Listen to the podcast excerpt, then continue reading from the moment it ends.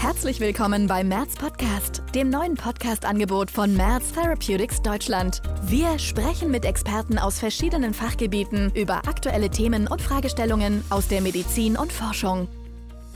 Mein Name ist Judith Lambert-Baumann. Ich leite den Bereich Medical Affairs Germany und freue mich sehr, Sie zu einer weiteren Folge unseres Merz-Podcasts zu begrüßen. Im Sinne seines Firmenmottos Better Outcomes for More Patients strebt Merz Therapeutics danach, valide Gesundheitsinformationen und einen Mehrwert für Ärzte, Apotheker und Patienten anzubieten. Im heutigen Podcast beschäftigen wir uns mit dem interessanten Thema chronisches Sialorö bei Kindern und Jugendlichen.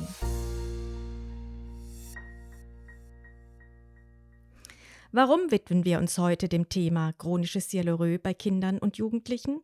Nun, in den ersten Lebensmonaten tritt ein vermehrter Speichelfluss, auch Sialorö oder Hypersalivation genannt, häufig auf.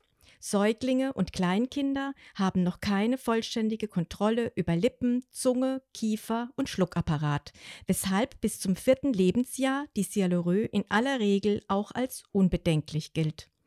Entwickelt sich die Schluckfunktion jedoch nicht physiologisch und die Sialorö hält an, können andere Ursachen oder Erkrankungen zugrunde liegen.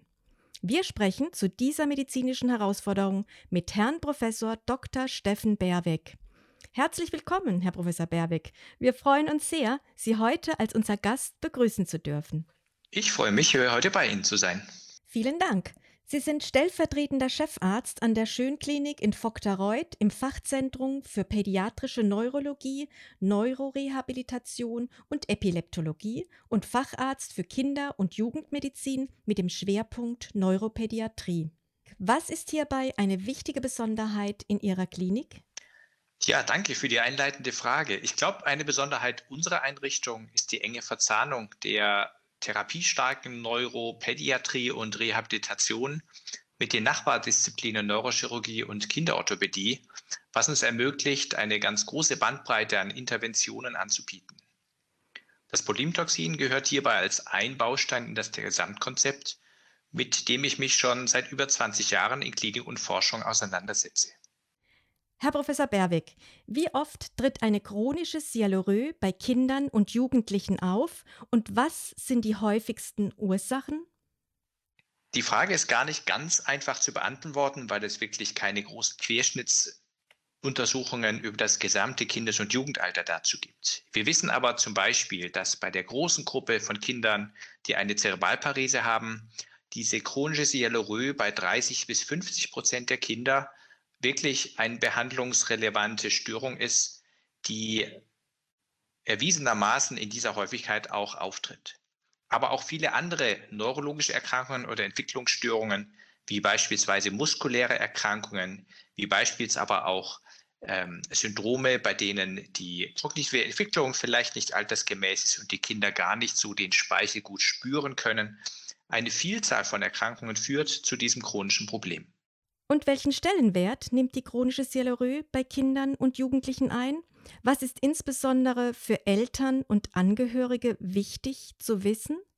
Auch hier gibt es eine enorm breite Menge an Störungen, die beschrieben werden müssen. Vielleicht möchte ich als wichtigstes und erstes erwähnen, dass natürlich mit solch einem Speichelfluss aus dem Mund eine gewisse soziale Stigmatisierung einhergeht und gerade Kinder, gerade aber auch Jugendliche spüren, dass dort eine Aversion vorhanden ist und natürlich auch körperliche Lehre ganz einfach beeinträchtigt wird dadurch.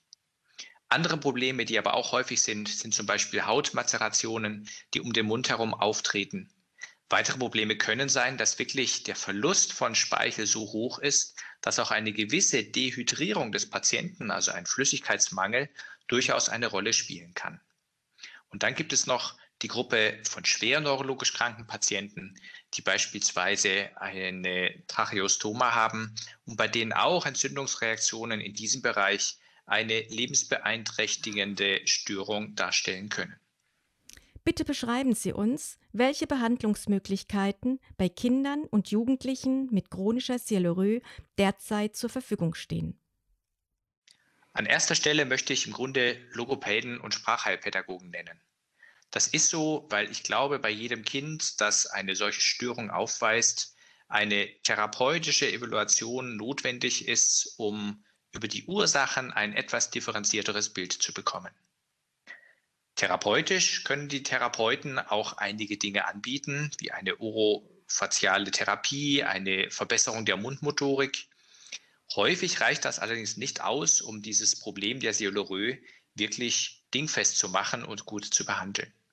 Was dann zur Verfügung steht, sind vor allem bei Kindern und Jugendlichen medikamentöse Ansätze, die sich wiederum in zwei große Gruppen aufteilen.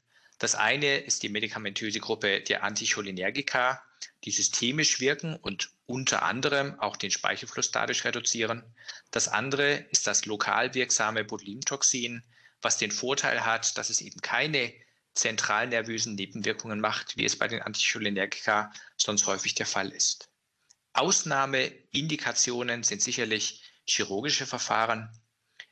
Gar nicht in Frage kommt aus meiner Sicht bei Kindern und Jugendlichen Dinge wie Bestrahlung oder anderes, die vielleicht im Einzelfall im Erwachsenenalter noch diskutiert werden. Botulinumtoxin von Merz wurde gerade als erstes Botulinum-Neurotoxin Typ A für die Behandlung der chronischen Sialorö bei Kindern und Jugendlichen zugelassen. Sie, Herr Professor Berweck, waren Studienleiter der zugrunde liegenden Zulassungsstudie. Welche Ergebnisse hat die Studie gezeigt? Das Hauptzielkriterium in dieser Studie war, den Unterschied zwischen einem Scheinmedikament, dem Placebo, und dem echten Medikament, in dem Fall eben dem Incopolimtoxin, zu erfassen. Und hierzu wurden einerseits objektiv die Speichelmenge gemessen, die der Patient über eine gewisse Zeit ausscheidet. Und zum anderen wurde aber auch die Zufriedenheit mit der Therapie im Abbild der Meinung der Eltern abgefragt. Und Hauptergebnis der Studie ist, dass ein signifikanter Unterschied zwischen dem Scheinmedikament und dem wahren Medikament vorhanden ist und das Incopolimtoxin zu einer signifikanten Abnahme einerseits der Speichelmenge geführt hat, auf der anderen Seite aber auch signifikant besser war, was die Zufriedenheit der Angehörigen mit dem Therapieergebnis angeht. Weitere wichtige Erkenntnisse, die wir, glaube ich, daraus gewonnen waren, ist, dass wir tatsächlich mit einer Dosierung, die wir mit sehr viel Bedacht gewählt haben, eine sehr sichere Therapie haben. Das war das zweite Wichtige, was es zu untersuchen galt. Neben der Wirksamkeit, wie sieht die Sicherheit dieser Therapie aus? Und auch hier ist erfreulich zu benennen, dass Dinge, die wir antizipiert haben, wie beispielsweise eine Schluckstörung, wie beispielsweise ein zu trockener Mund, aber auch andere möglicherweise assoziierte Störungen, nur in einem äußerst geringen Prozentsatz aufgetreten sind. Welche Empfehlungen können Sie uns hinsichtlich des Schmerzmanagements bei der intraglandulären Injektion von Botulinumtoxin bei Kindern und Jugendlichen geben? Hier empfehle ich auf jeden Fall einen sehr individualisierten Zugang, weil natürlich das sehr davon abhängt, wie alt der Patient ist, wie gut seine Coping-Strategien möglicherweise sind. Was ich immer empfehle, ist, gewisse Ablenkung bereitzuhalten, sei es mit dem Handy oder sei es mit einem Fernseher, der in dem entsprechenden Raum ähm, vorhanden ist. Das Zweite, was, glaube ich, wichtig ist, bereiten Sie die Injektion gut vor. Das heißt, die Spritzen sollten aufgezählt, aufgef äh, aufgeführt sein, die ähm, alle Utensilien, die man für die Injektion braucht, wirklich zur Verfügung stehen. Es bietet sich dann im Grunde bei allen Kindern an, zumindest eine analgetische Therapie anzubieten. Das kann ganz einfache orale Schmerzmedikation sein, wie mir sie sonst auch bei Fieber oder Schmerzen gibt. Das kann aber auch mal hinzugehen, dass es Patienten gibt, die sehr aufgeregt sind, die vielleicht auch sehr ängstlich sind. Und dann halte ich es auch für adäquat und für richtig, zur zielgerichtigen Durchführung der Therapie dem Patienten eine Kombination aus einem Schmerzmittel plus einem angstnehmenden und zum Teil müde machenden Medikament zu geben. Welche genaue Kombination jeweils zum Einsatz kommt, ist aber sicherlich neben dem Patienten, der vor mir sitzt, auch von meinen Umgebungsvariablen, die ich als Arzt zur Verfügung habe, abhängig und sollte auch daran sich orientieren. Können Sie bitte noch kurz auf die Bedeutung der ultraschallgestützten Injektion bei Kindern und Jugendlichen eingehen? Wie sind hier Ihre Erfahrungen? Ultraschall ist geradezu ideal für die Anwendung bei Kindern und Jugendlichen, weil schlichtweg es tut nicht weh. Ich kann es auch wiederholt anwenden, ohne dass irgendwelche Nebenwirkungen oder andere Dinge eintreten. Das heißt, der Ultraschall ist zum einen aus meiner Sicht ein ganz, ganz wichtiges Ausbildungstool. Ich kann mir die Speicheldrüsen in ihrer Lokalisation, aber auch in ihrer individuellen Größe darstellen und sie vorher mir einfach anschauen, ohne dass ich damit den Patienten beeinträchtige.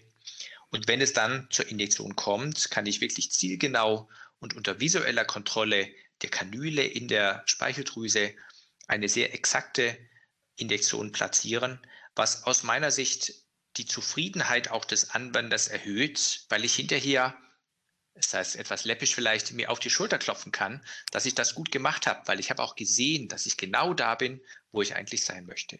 Für mich ist deshalb der Ultraschall schon seit langem und auch bis auf weiteres die Methode der Wahl, um Botulinumtoxin einzusetzen und anzuwenden. Welchen Stellenwert wird Botulinumtoxin A bei der Therapie des übermäßigen Speichelflusses bei Kindern und Jugendlichen einnehmen? Ich glaube, dass es wichtig ist, dass wir jetzt kontrollierte und verlässliche Daten zu dieser Therapieoption haben und damit vielleicht auch die Therapie so ein bisschen mehr an Gewicht gewinnt, weil wir eben diese soliden, solide Datenbasis haben und Vergleiche aussetzen können zu bisherigen Therapieansätzen, die wir haben. Ich sehe den ganz großen Vorteil des Inkopolyms darin, dass wir wirklich nur lokal wirksam sind und die gar nicht so seltenen anticholinergen Nebenwirkungen, die wir bei anderen Therapieansätzen sehen, tatsächlich vermeiden können. Sehr geehrter Herr Professor Berwick, vielen Dank für das spannende Gespräch über chronisches Sialerö bei Kindern und Jugendlichen. Ich bedanke mich bei Ihnen für die Einladung. Es hat mir Spaß gemacht und ähm, freue mich, vielleicht mal wieder in Ihren Podcast hineinzuhören. Ganz herzlichen Dank. Prima, vielen Dank. Die Freude war ganz unsererseits. Sie wollen zukünftig keine Folge unseres März-Podcasts verpassen? Dann nutzen Sie die Abo-Funktion oder melden Sie sich für den Podcast Newsletter an.